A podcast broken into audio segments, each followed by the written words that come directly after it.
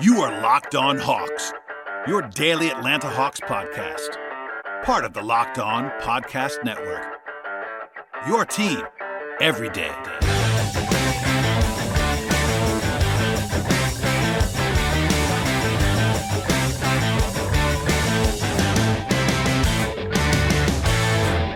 Hello, friends. Welcome to episode 1241 of the Locked on Hawks podcast. I am your host, Brad Rowland, coming to you on a Tuesday evening into Wednesday. And thank you for joining us, as always, on this podcast, making us your first listen each and every day. Check us out on Apple Podcasts, Spotify, YouTube on the video side. Please subscribe via all those platforms across the board. It's the best way to support the show. And uh, again, thank you for joining us as always. Today's podcast will be myself and Andrew Kelly momentarily joining me from Peachtree Hoops. Andrew is very smart, and actually, he'll be back later on this week as well with some fake trade extravaganza. But this time around, focusing on the draft in reaction to the lottery. Of course, the Hawks not participating in the lottery this time around, being in the playoffs, no ping pong balls bouncing for the Hawks, but still some fallout. And if you have listened to this podcast for long enough, you will know that I just love the draft overall. So I have some reaction at the top of the draft and then some Hawks related stuff. Uh, for a lot of people, I think um, this is kind of the day when people, when the draft gets real in a lot of ways. Uh, for the more casual observers, the draft is now less than six weeks away, a little bit more than five weeks away, actually, about five and a half weeks. So uh, we're getting into crunch time here for the NBA draft. We'll have plenty of coverage on that in this space, but sort of a primer at the top, and then we'll uh, get into myself and Andrew on the draft, and then again later this week some fake trade stuff because Andrew is always dialed in, and we'll talk about the big names: Donovan Mitchell, uh, Rudy Gobert, DeAndre Ayton, etc. That's coming up later this week, and uh, best time to subscribe to the podcast is right now. As for today, uh, a lot of results, of course, are in the Orlando Magic, the Hawks Southeast Division rival, if you want to say that, have the number one pick, number one pick on the draft. It's a fascinating decision for Orlando. This is a draft overall, which we'll get into with Andrew and other people in the future. There is no consensus number one overall pick. I think a lot of people basically have one of four players at the top of this class: Chet Holmgren from Gonzaga, Jabari Smith from Auburn, Paolo Banchero from Duke, or Jaden Ivey from Purdue has a lot of fans as well. Um, I think for me, uh, Chet's number one on my board, but very narrowly at this point, and it's definitely not a tier break. It's kind of like those guys are all fairly similar evaluations, different players to be sure, but not a huge standout number one for me. I'd probably take the best guy regardless. If I was Orlando, there is a the thought that they have a lot of front court players, of course, but you know Mo, Mo Bamba's going to be a free agent, et cetera. They have Franz Wagner, who's more of like a combo forward type. So I'd, I'd probably go Chet if you maybe choose right now today for Orlando. Jabari Smith is a popular mock pick already. Both ESPN, uh, Jonathan Givony, Mike Schmitz, as well as Sam Vecenie, front of the podcast, have uh, Jabari Smith number one at this moment, coming out of the, coming out of the lottery on Tuesday night. So keep an eye on all of that. Uh, number two is Oklahoma City, their highest pick, by the way, since 2007. And of course, they drafted Kevin Durant that year. Uh, after that, they had Russell Westbrook and James Harden, who were both top four picks, not number, number, number two overall. So after they got very unlucky a year ago, the Thunder did. They got pretty lucky this time around, number two in the draft. They have to, of course, see what Orlando does, but I would like any of Chet or Jabari or Paolo to Oklahoma City.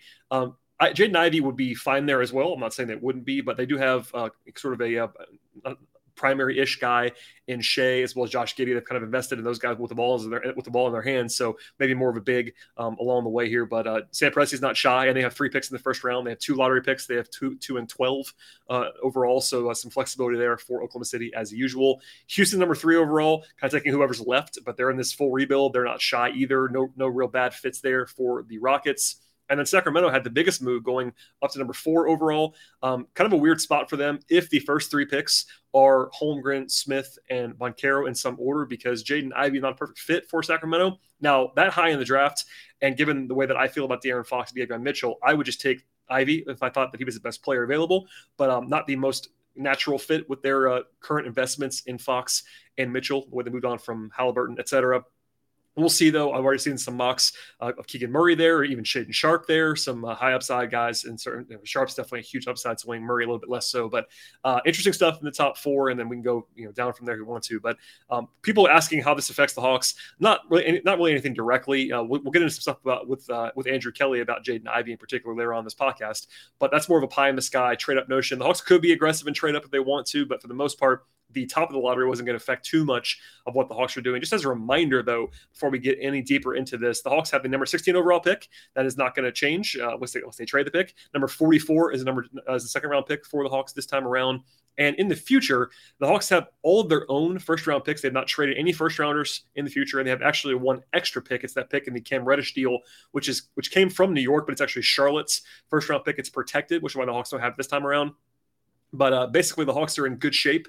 They have some extra second round picks as well. They're definitely in the positive category in terms of future facing draft assets. So if you want to trade up, um, even just like a kind of a modest trade up to like, you know, eight, nine, 10, they have the capital to do that. And of course, the only time in the Schlenk era that the Hawks have actually traded up in a draft was the, was to get, go, get DeAndre Hunter when they traded a few assets to go ahead and do that, and then probably overpaid to do that. But even then, it went from eight up to four. That costs a lot um, to go that far up at that point in the draft. Um, if they were to go all the way up in the top five this year, probably has to be some sort of crazy pick package or someone like John Collins or DeAndre Hunter or something like that building around that. If you want to get a pretty aggressive, I wouldn't necessarily advocate for that. We'll get into that more later on. Um, it's also just pretty wide open for the Hawks. It's something I'm going to be saying a lot. I've already said it on this podcast a few times, but I did sort of an overview on the podcast a few weeks ago, and there are probably 15, 20, maybe even 25 if you want to get crazy guys. The Hawks could draft at 16 overall. That, of course, takes into account what you know maybe, maybe a guy falls unexpectedly like Jalen Johnson did a year ago. Like no one basically had Jalen Johnson getting to 20 uh, a year ago. Same with John Collins when he, when he fell to 19, that was a surprise. Um, so there's probably three or four guys like that that could fall um, further than I think they will. Then you have a group of like 10 to 12 guys who I think would just be reasonable picks at 16 overall. And then maybe if Travis Schlenk falls in love with someone that's off the board, that's always possible too. This is a draft that's pretty flat in my mind in the Hawks range. So uh, there are truly a lot of possibilities at this point. There are some guys that I think will be gone probably when the Hawks pick that I would like from your, you know, Dyson Daniels, Jeremy Sochan, um, Johnny Davis, even if he were to fall. Um, there's some more guys that I, I, think are pretty realistic in some ways. Ty Ty Washington, who's a guy that I actually mocked the Hawks tonight for dime in my first mock draft since the lottery, of course, was uh, was was set. Also, like Tari Eason, who was in the Hawks um, training facility a couple weeks ago for a visit. Ochai Agbaji, Patrick Baldwin Jr. Those are very different players, but all guys I think would be pretty reasonable picks for the Hawks. And again, pretty pretty wide open. We'll get some intel. I'm sure I'll probably start to hear some things more in the future now that we know the draft order. But uh, that's going to be all about what's going to be happening there and kind of the fluidity of all of that. As for the mock drafts, I know I mentioned a second ago that I mocked Ty Ty Washington to the Hawks. Also, so did ESPN um, this evening. I saw a few people that were uh, putting up mock drafts immediately. I know Sam Vecenie, again, our friend of the podcast from The Athletic, who's been on the show a few times before, has Malaki Branham from Ohio State to the Hawks 16 overall. It'd be a perfectly reasonable pick. He's more of an offense first um, guy, but certainly a, a, pretty strong creator on the wing that might be a pretty, a pretty intriguing upside pick. So lots and lots of names that we'll throw around in the near future. And lastly, before we get to Andrew, a couple people have asked me like kind of if the Hawks stop their workouts because none of the media, including myself, have been like kind of tweeting out the list the last few days. The simple reason for that, by the way, is just that the NBA draft combine is happening this week in Chicago. That's where the lottery was for a reason. All of the league basically is there this week. Every team is there. The top guys are there. So basically putting on hold any of that uh, in-house workout stuff for uh, the next week or two. Um, it'll be ramping up again soon, I am sure. But keep in mind that the Hawks and every other team does not have to have a specific player um, in their building in, in, terms of a group workout. They've always done individual workouts. They're not necessarily as public as well. That's part of the fun in the first round. Is like t- sometimes agents don't want their guys to come in for draft for draft workouts.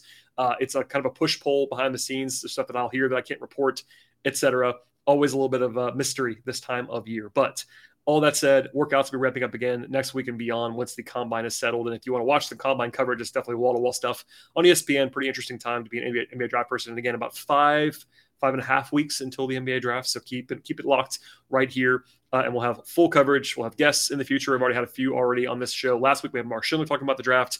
We've had previous guests. Um, we had uh, you know all kinds of people last year as well. This is definitely a, a draft based podcast for, for not, not not the whole time. Obviously, we'll, we'll do some player capsules. And by the way, as a reminder, earlier this week, myself and Glenn Willis talked about both Danilo Gallinari and John Collins on the show. We'll have um, all the capsules rolling out in no particular order, just kind of talking about the guys, their to the roster along the way. So uh, we're definitely you know, coming to you three, four, five times a week, even in the offseason, and hopefully that is appreciated. Okay, uh, with all that said, before we get to Andrew, a word from our sponsors on today's podcast. Today's show is brought to you by Athletic Greens, and my schedule is pretty crazy all the time. I started taking Athletic Greens because I was trying to be healthier, have more energy, want to see what all the fuss was about, and I've been on it for a while at AG1 is really awesome. I absolutely love it. AG1 does not taste like anything that I've actually had before that was actually supposed to be super healthy. I actually look forward to taking AG1 each and every morning. It's the first thing I have when I wake up. And just one delicious scoop of AG1 for Athletic Greens it has 75 high quality vitamins, minerals, whole food source superfoods, probiotics, adaptogens to help you start your day on the right note. And they have special blend of ingredients that support your nervous system, your immune system, your gut health, your energy, and gives you the ability to focus and recover. It's cheaper than your cold brew habit as well. That's always very nice for people like me that drink a lot of coffee. And AG1 also supports your sleep quality and recovery, as well as mental clarity and alertness. Right now, it's time to reclaim your health and arm your immune system with the convenient daily nutrition that AG1 and Athletic Greens can provide. Just one scoop of in a cup of water each and every day, and that is all you have to do for AG1. No need for a million different pills and supplements to look for to look out for your health. And to make it even easier for you, Athletic Greens is giving you a free one-year supply of immune supporting vitamin D when you order right now. And they also have five free travel packs with your first purchase. All you have to do is go to athleticgreens.com slash NBA network. That's athleticgreens.com slash NBA network. Take ownership over your health and pick up the ultimate daily nutritional insurance. Today's show is brought to you by Built Bar. And imagine dipping your finger into that plastic tub of birthday cake frosting and then open your eyes, realizing that it's only 150 calories and 16 grams of protein. That's what it's like to eat a birthday cake puff from Built Bar. I just received a box of birthday cake puffs, and I've had nothing else like it, quite honestly. They're available right now. We can't promise they'll be, still be there tomorrow, so get them right now at built.com. If you haven't tried the puffs, I don't know what you're waiting on at this point. Make every single day your birthday with Built's birthday cake puffs, and Built has taken the delicious experience of biting into a fresh like fresh slice of birthday cake and robed it in 100% white chocolate, and they even added sprinkles. 150 calories, 16 grams of protein, 9 grams of sugar. This limited time flavor is an amazing option if you're looking for a healthy way of living and to get that flavor and variety in your day. All of the built puffs have 100% real chocolate around the outside. That means with built, you can eat healthy and actually enjoy doing it. They're also made with collagen protein, which your body can absorb more efficiently, and that provides a ton of health benefits. Go to built.com right now, get the birthday, birthday cake puffs and much more by using the promo code LOCK15 when you get there. Promo code LOCK15 will get you 15% off on the order with Built Bar, and all of that can be found at built.com. One more time, that is promo code LOCK15, 15% off at built.com. I am joined now by friend of the podcast, NBA roster building connoisseur Andrew Kelly is here. Hello, sir. How are you? I'm great, man. Enjoying uh, the demolition of the Suns in Game Seven. Uh, ready to talk some uh, some Hawks basketball. Yeah, that was wild. Uh, we were recording this uh, actually on Monday, so we're, we're pre lottery. I do want to uh, do this part first and talk about some draft stuff. Obviously, the Hawks are not in the lottery, but the lottery will affect some things that happen on Tuesday. So we're going to be kind of general along the way. But before I ask you about some Hawks stuff, I, I do want to get your take. I kind of know what it is, but for people listening, uh, what, uh, what your kind of general philosophy is about the draft, both in general and also to put kind of a curveball behind this, uh, the Hawks in 2022, because I know uh, you see the same stuff that I do on Twitter. There's a, a, large portion of the fan base that's kind of done drafting players now. They want to they want to trade the pick for someone good now, and they saw what happened with Jalen Johnson last year, et cetera. So, uh, where's your head at, I guess, with the uh, draft processes this time around?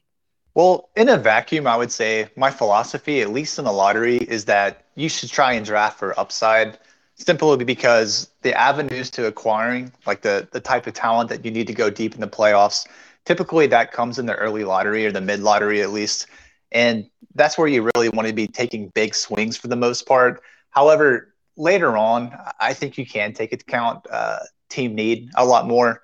And certainly with the Hawks now, uh, especially with Nate McMillan as coach, um, I think you have to consider like the aptitude for a prospect to potentially play early. I think is something to to monitor. You know, guys that might be three or four year guys that I might have discounted previously in the past just because I, I don't see the upside with them are now more relevant in a team that's trying to win now with Nate McMillan as head coach. So I think that you have to kind of adjust your philosophy in some ways according to team situation, and that's particularly true at the Hawks. Yeah, uh, I made the uh, comment. I think even to you or somebody in our in our Slack channel about how it's kind of like Bud is back with regard to the draft. You know, famously when Bud was in charge, uh, he was of course the weird head coach, president of basketball operations duo. But that 2016 draft in particular, when they drafted two old wings in Taurean Prince and DeAndre Bembry, pretty much expressly, and they kind of admitted it even, like they wanted guys who were closer to play because they were trying to win now. And you can argue with that with that philosophy. Of course, it's not always going to be productive, but it's also kind of practical when you know the nature head coach and you know that situation. I, I still kind of lean in terms of maybe taking a swing down down the line, but you have to know, especially right now, that if you do that, you got to wait and you got to be patient. Um, I think Jalen Johnson was kind of a hybrid of those things. I think a year ago we kind of knew, at least I said a lot, that uh, you know with that team, the roster they had with that with that coach, he wasn't going to play a lot. I still love that draft pick. Uh, he was he was not the most raw guy in the world. Obviously, he's a little bit raw. He had, a, of course, the short season at Duke, etc. But uh, he was kind of the hybrid, but because he fell in their lap. I think nobody really thought he was going to be there at 20, and he did. Um, obviously, that could happen again this time around. But Um, you know, they, they could be looking at older guys. There's some like 20, like, you know, 22 year olds from like Ochai Agbaji. Uh, you know, Tari Eason's a little bit older guy. Um, you know, Jalen Williams from Santa Clara might be in their range, like 21 year old, 22 year olds that are like more ready to play now versus like your Patrick Baldwin Jr. types, who is clearly a, a ways off after kind of a bad year at Milwaukee, but was uh, a high end RSCI guy and, uh, you know, your Kendall Browns, that kind of guys, like who are very far away. There's definitely different tacks you can take in this class. It sounds like you might want to go a little bit short term uh, if they make the pick. Yeah, I think so, like to a degree. You know, yeah. I'm definitely open to upside there. I'm open to moving up to get more upside. But with where they're at in the draft, I mean, we just see the situation with Jalen Johnson last year, who I thought was a very good prospect, and he, he didn't play at all. I think you have to have realistic expectations for these guys, and that should influence your thinking to some degree. I, I don't think that you necessarily want to base your decision making off of a coach, you know, which which tends to be more ephemeral. There's lot right. turnover all the time. Um, but at the same time, I mean, I, I, think you do have to plan on that to, to, to, a degree.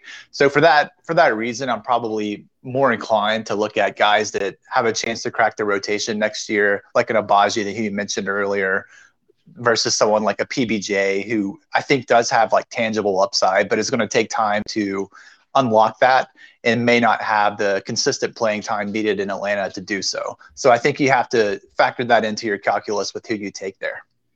Yeah, and you can go the other direction too. Uh, it kind of depends on what your whole philosophy is. That, that makes it challenging always talking about the draft uh, being before free agency and before, you know, it's, it's sort of the kickoff of trade season as well in a lot of ways. But if you are planning to not necessarily run it back, but planning to have a core in place of, you know, 9, 10, 11 guys that you already want to play, it's easier to take someone like uh, that's further away. Um, and just planning on them not playing this year, almost making it a red shirt like they did with Jalen Johnson.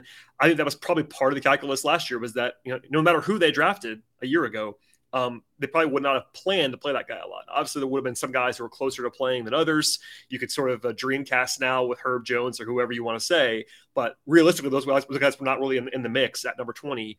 And I think that, you know, they kind of knew all along it was going to be kind of a redshirt year for Jalen, and we'll see what, what that sort of has in store for the future. Uh, you did mention, you snuck it in there. Uh, we're going to do a fake trades discussion later on in sort of a part two of this, but uh, there is one sort of fake trade scenario that I've seen you talk about. So I want to I want to do that now, um, and because it, it, involves the draft. Uh, people always ask me like, should the Hawks or will the Hawks or could the Hawks all that all that stuff trade up in this draft? And I think that is uh, interesting. Always, they have the capital. The Hawks have their future picks. They have the extra pick coming from Charlotte via New York, all that stuff. Uh, but you know, are you in the trade up camp as a potential option? And uh, I know if you want to aim crazy high, you kind of have to go really high. We're talking about this without knowing the without knowing the lottery. But are is there a guy or two that you'd actually be really intrigued enough to kind of uh, push some chips in for? Yeah, I think that that was a good setup for me. But yeah, I, I I do really like Jaden Ivey in this class. I just think that he's very very intriguing for a number of reasons as we saw in the playoffs, one of the issues that the Hawks have had clearly is generating creation from additional players. If you look at their offensive rating over the last two playoffs, um, despite a lot of regular season success, I mean, they really have underachieved. Uh, they were 14th in offensive rating this year. They were 12th the year prior. Of course, a lot of that has to do with the nature of the opponents they played. Very, very good defenses, but that's who you're likely to see in the playoffs.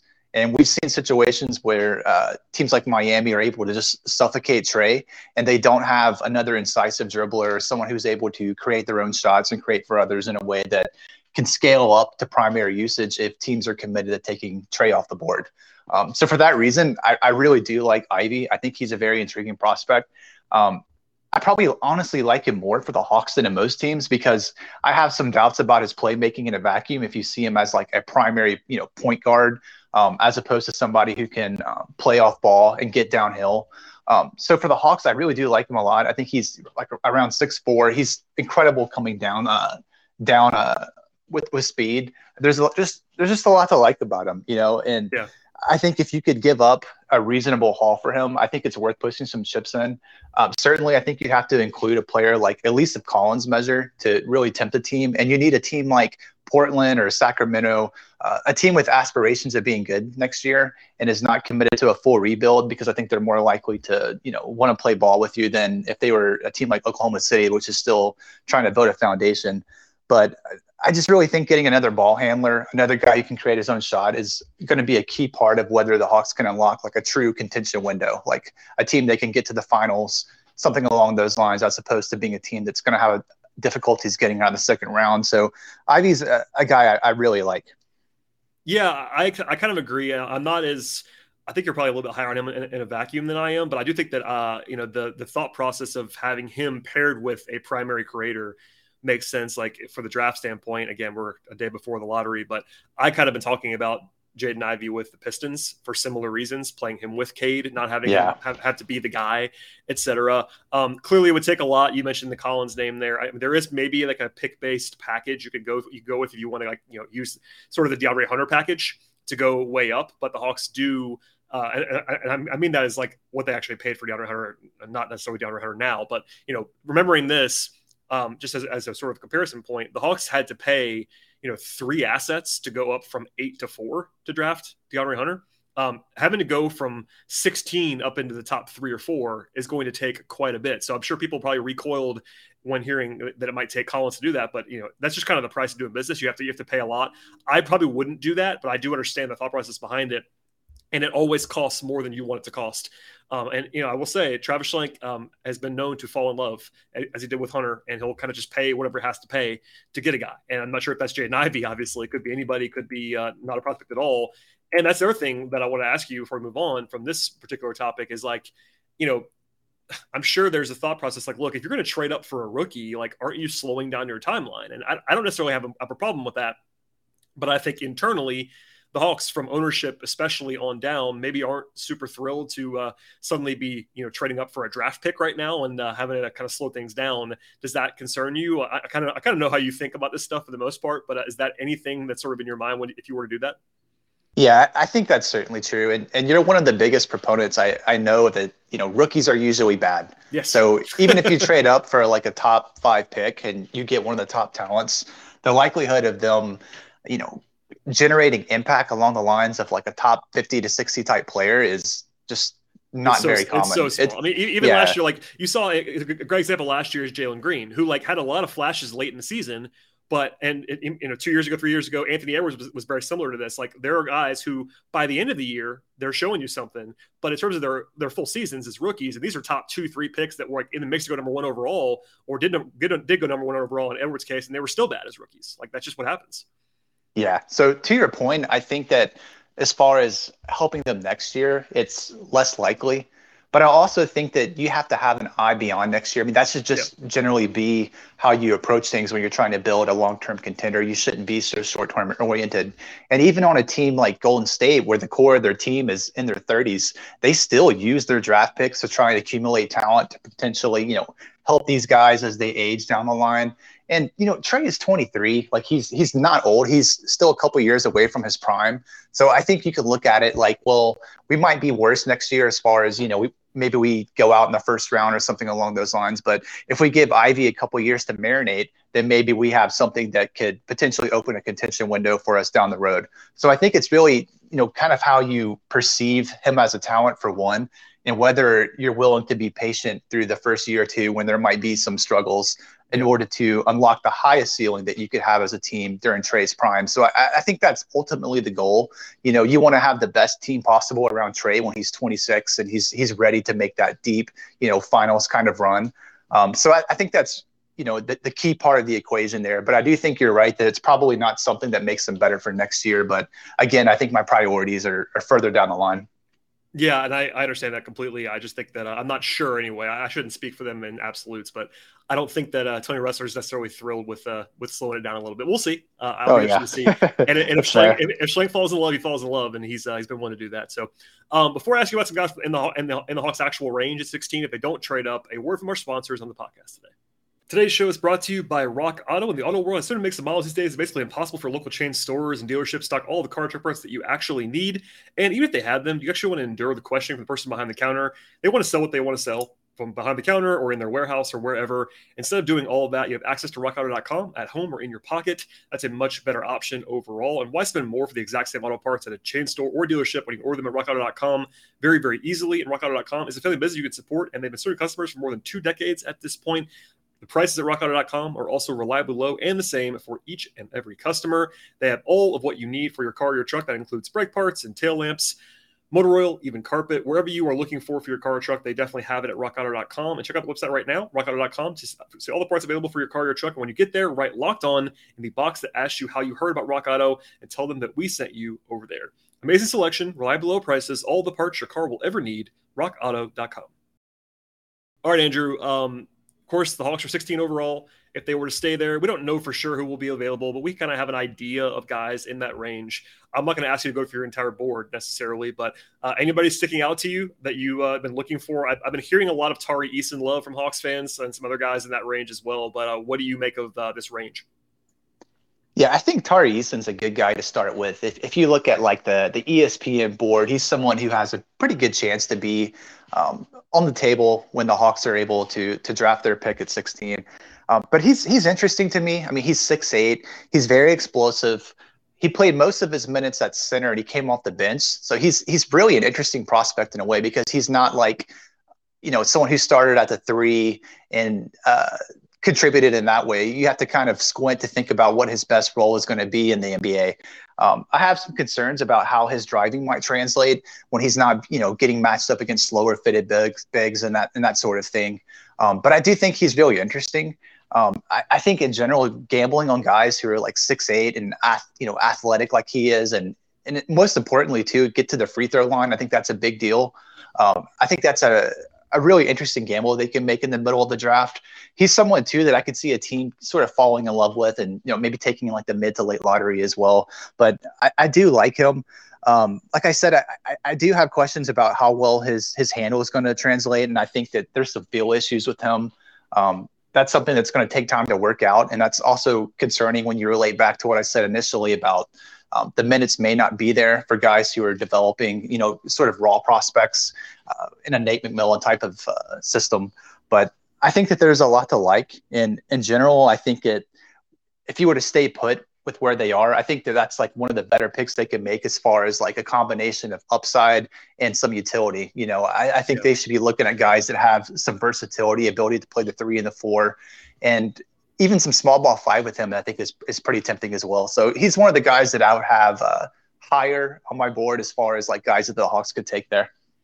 Yeah, I mean, uh, especially you know the defensive physicality that you can bring, and they don't really have a ton of that. Um, I'm with you on the on the questions. Um, for instance, I think he had more than double turnovers to assists last year at LSU. Not the ratio you want for a guy uh, who's uh, you know small forward size kind of player. Um, and the shooting has been a little bit um, unclear. He had, a, he had, a, decent year for three this year, but on a pretty small sample size. Was not a shooter at Cincinnati before that. So um, there are some questions for sure. Um, you know, he was, and he wasn't necessarily like a five star high school guy either. He was, you know, a top hundred guy, but sort of in the lower end of that. Ends up at Cincinnati, comes to the LSU after that. So not a traditional path necessarily either. But I, I, do think that in that range, being realistic and not expecting to get, you know, the, the former top five prospect Jalen Johnson every year at 20 or at, or at 16 this time around is uh, is worth was worthwhile. I think he'll be realistic in that range. Like, I don't know. There's so many guys we could touch on. I think for the most part, I've kind of identified, you know, 10 or 11, maybe 12 guys that I'm like pretty sure are going to be gone. And then there's like a range of like 15, 20 guys that they, that they could reasonably um, sort of take. Uh, do you have like a personal favorite? Is it is it Eason? Like, what's your what's your uh, semi realistic dream scenario at 16? Well, Eason I like a lot just again because I, I, like the combination of upside and the ability to be versatile across positions. And drawing free throws, I think again is, is very important when you look yeah. at their Hawks roster construction. They just don't, they don't have do yeah. yeah, they don't have a lot of guys who are good at getting to the line. So that's something that is important that I think he could add. So he probably is like my realistic favorite there, I guess. Um, and you mentioned at the, him at the start of the podcast too, but Ochai Agbaji I think is really interesting just because if you had to look at this range of players and you're trying to get somebody that I, I think could, you know, at least compete with DeAndre Hunter or back him up, something along those lines, like he's somebody I could see cracking a rotation pretty early. He's someone that I think coaches are going to be inclined to to like. Um, I've seen him mocked in various places. I think ESPN's board has him at the end of the lottery, like 13 or 14 or something. Yeah. But I think he has a good chance to make it there. But you know, he's someone that again I think he can contribute early. He's a little bit undersized if you see him as a three. I think he's like around six five or so with like a six ten wingspan. But he shot over forty percent from deep on six and a half attempts per game. Um, he's only a 71% foul shooter, so it's possible that you know that number might you know favor him a little bit and might not hold up on a, a longer sample. But uh, a good defender, a good shooter, someone who I think is ready to play. He's just someone that I think could potentially contribute early and be a good value on a uh, a rookie deal. So he's someone that I, I tend to really like in their range. Yeah, if you're, if you're going for the more uh, what we talked about before, sort of the more not necessarily conservative, but more the short term facing, he he would be high on the list if he's available. Um, the exact opposite, I know we mentioned him earlier, was Patrick Baldwin. Um, that's more the more the home runish kind of guy. A former, literally, a, you know, he was number one in the class at one point a couple years ago, and now uh, had a disaster season at Milwaukee playing for his dad, and uh, I think will be a, probably be available when the Hawks pick. You know, 19 year old, but he's like you know six nine with shooting attributes and uh, pretty interesting stuff there. And like you get into like Blake Wesley, and you get into um, a guy that I love. It's probably a little bit early for him, but like I, lo- I love Dalen Terry from Arizona as a potential Hawks guy. If they wanted to like, if Schlenk just falls in love with someone and doesn't care about value, I think Dalen Terry at 16 might be something that's kind of in play. Um, I don't know. It's just interesting to me. Like the board is so wide open in my mind that essentially uh, only the true centers are kind of off the board. And even then, because of like the potential that the Hawks could move on from either a Okongwu or Capela uh, in the coming days, like if they were going to plan to do that, you could draft Mark Williams. Like I'm not saying you need to do that, but you could if you had a plan. Otherwise, obviously that's the one spot right now on the roster they don't need is another, is another center. But uh, you know the board is very very open for them. Yeah, I, I agree with that. And it's also a thing too where, you know, it's kind of anticlimactic, but if you were to think back to the 2015 draft when they traded that pick for Timmy Hardaway, uh, this is something that I think they could do here too. You know, if you could oh, get yeah. like a, a, proven role player or something like that. That, that is very much in play, year. Andrew. I will tell you that right now. It, it, it should surprise absolutely no one if they either trade the pick for a player or attach the pick to Gallo or do something to get a player now. That, that should surprise no one. Yeah, it just seems like a logical thing to do here because this draft is, you know, it, it isn't as interesting to me as, as, as some past drafts are, but I still like some of the forwards in that range. I don't know where you are on like Jeremy Sochan from Baylor, but I mean, he's pretty interesting. You know, he's oh, yeah. he's raw, but he's very athletic at six nine. I think he has like a, a, seven foot wingspan. He'll only be 19 on draft day, so he's a young guy, and he has these really interesting like skill flashes. You know, uh, he, he'll, he'll show some some self creation at times. He can pass for others. I think he's probably a four, so he kind of runs into yep. Jalen Johnson there, so that's an issue. And he has some bad shooting numbers. Uh, he, he was under. Too. I think. I think. Yeah, I, the more the more I hear be. about him, I think he's going to be a lottery pick, to be honest. But we'll see.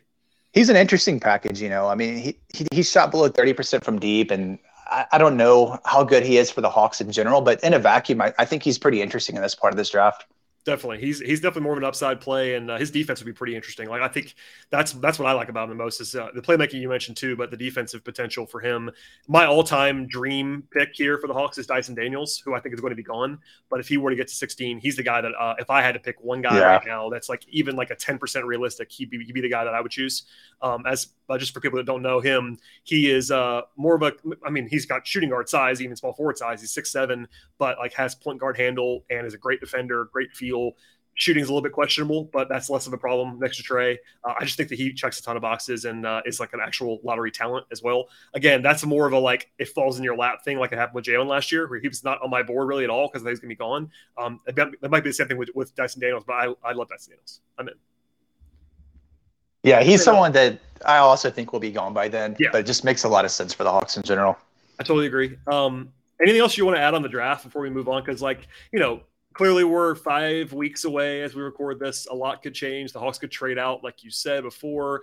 Um, you know, obviously for content purposes, it'd be better if they did not do that until draft night because we can talk, talk, about the draft next five weeks. But um, I don't know. It's just going to be interesting to me. I, I, have a lot of guys that I like, a lot of guys that I'm probably a little bit less excited about. But truly, um, I'm going to try hard not to say that like anyone's a, a, huge reach because I think there really is kind of a very large. I'm not sure if it's one tier, but I'm sure that like there's probably 25 guys that I think would be like defensible picks at 16, which is it sounds like a ton. I understand that, but I'm telling you, between like basically anybody from that's not in the top 10 all the way down to like 30, 35, they're all kind of not not the same players, but kind of similar in terms of like what you could slide yourself on. Yeah, I agree with that. And in general, I just kind of frame how I would approach this, jack, this draft in like a series of actions. You know, if you can get, I think Eason and I think Agbaji are basically like par picks. You know, they they're guys that I think you can do well on if they were to make it to you.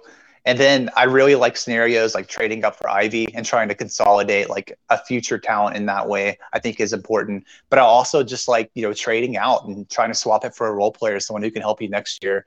Um, so it's an interesting draft where I think there's there's more on the table um, that maybe I think is given credit for just because there's a, a, lot of options that could potentially be available. But like you said, there's there's a, there's a ton of different prospects, so it's kind of an eye of beholder in that sense. Where um, some guys might like like a Ty Ty Washington or someone like that, you know. So it just it just kind of depends on, on what you're looking for. But Eason and, and Agbaji are two guys that I kind of I've kind of center on in this range. Yeah, I, you, you, I'm glad you mentioned Ty Ty because I'll come back to him late, later on. But uh, he's listed as six three, like a six eight, six nine wingspan. And uh, I know this is very, very simple, but Kentucky guards just seem to be better in the NBA than they are in college. and uh, I wonder, and I, have always liked him anyway. His game's pretty interesting, and like he's a weird fit in some ways because he's kind of uh, he's not hugest guy in the world. He's, and he's more of a combo. But given what the, what we talked about earlier with the Hawks, what they don't have in terms of shot creation and all that stuff, he might be a pretty intriguing, like at minimum third guard. And that may not that may not sound super exciting, but at 16 overall, drafting a quality third guard is actually a good outcome. Which people yeah. have to, you have to realize what you're getting in the middle of the first round. If you actually could get a a solid sixth, seventh man at 16 overall, that's actually a it's actually a win for you. So keep that in mind too. Not you, Andrew. Everybody else should keep that in mind. I know, I know you know this. Um, yeah, I'm, I'm with you on that. If you get, you know, a third guard, like a good rotation player in the middle of the draft, when you look at historic outcomes, like that's good. And I think a lot of people like just don't value that as much, or they don't they don't think about historical outcomes there. But yeah, it makes sense. I mean, one example before we get out of here on this on this episode is uh is Kevin Huerter. Obviously, not not not, not a third guard, but Kevin Huerter at 19 is like a is like a full on it's a smash A grade draft pick. Yeah, I mean, I know that not everybody loves Kevin Huerter, and I get that. There's people that think uh, that he's more of like just a guy, but regardless of what you think about Kevin Huerter, unless you're just comically low on him, he's at least like a third wing on a on a good team, and that guy at number 19 overall is a great pick. So John, obviously it's better to get it's better to get John Collins at 19, who became like a top 50 player in the league. But like you have to be realistic, and so you, you can't hit on every one of those guys. So anytime you can get, uh, find someone that can contribute to you long term, short term, et cetera, at 19 or 16 in this case, it's a very very very positive outcome. So keep that in mind as well. Uh, Andrew, we'll have more with you uh, coming up later this week. But uh, before we get out of here, please uh, plug what you got going on. I know you're not like a, the most prolific writer necessarily in public spaces, but you're always tweeting and talking talking about draft stuff and thinking about team building and all that fun stuff. So where can people find your stuff? Yeah, I think not a prolific writer is a good way to describe my output. yeah, you can find okay. you can find me on Twitter. A Kelly is what I use there. A N D L A N K E L L is my handle. But yeah, hit me up on there follow Andrew on the Twitter machine. I recommend that, and uh, we'll have him back later on this week with some uh, some fake trades because he is the first person in the world I thought of to ask about fake trades. So that's coming up later in the week. Please subscribe to this podcast, and we'll see you next time.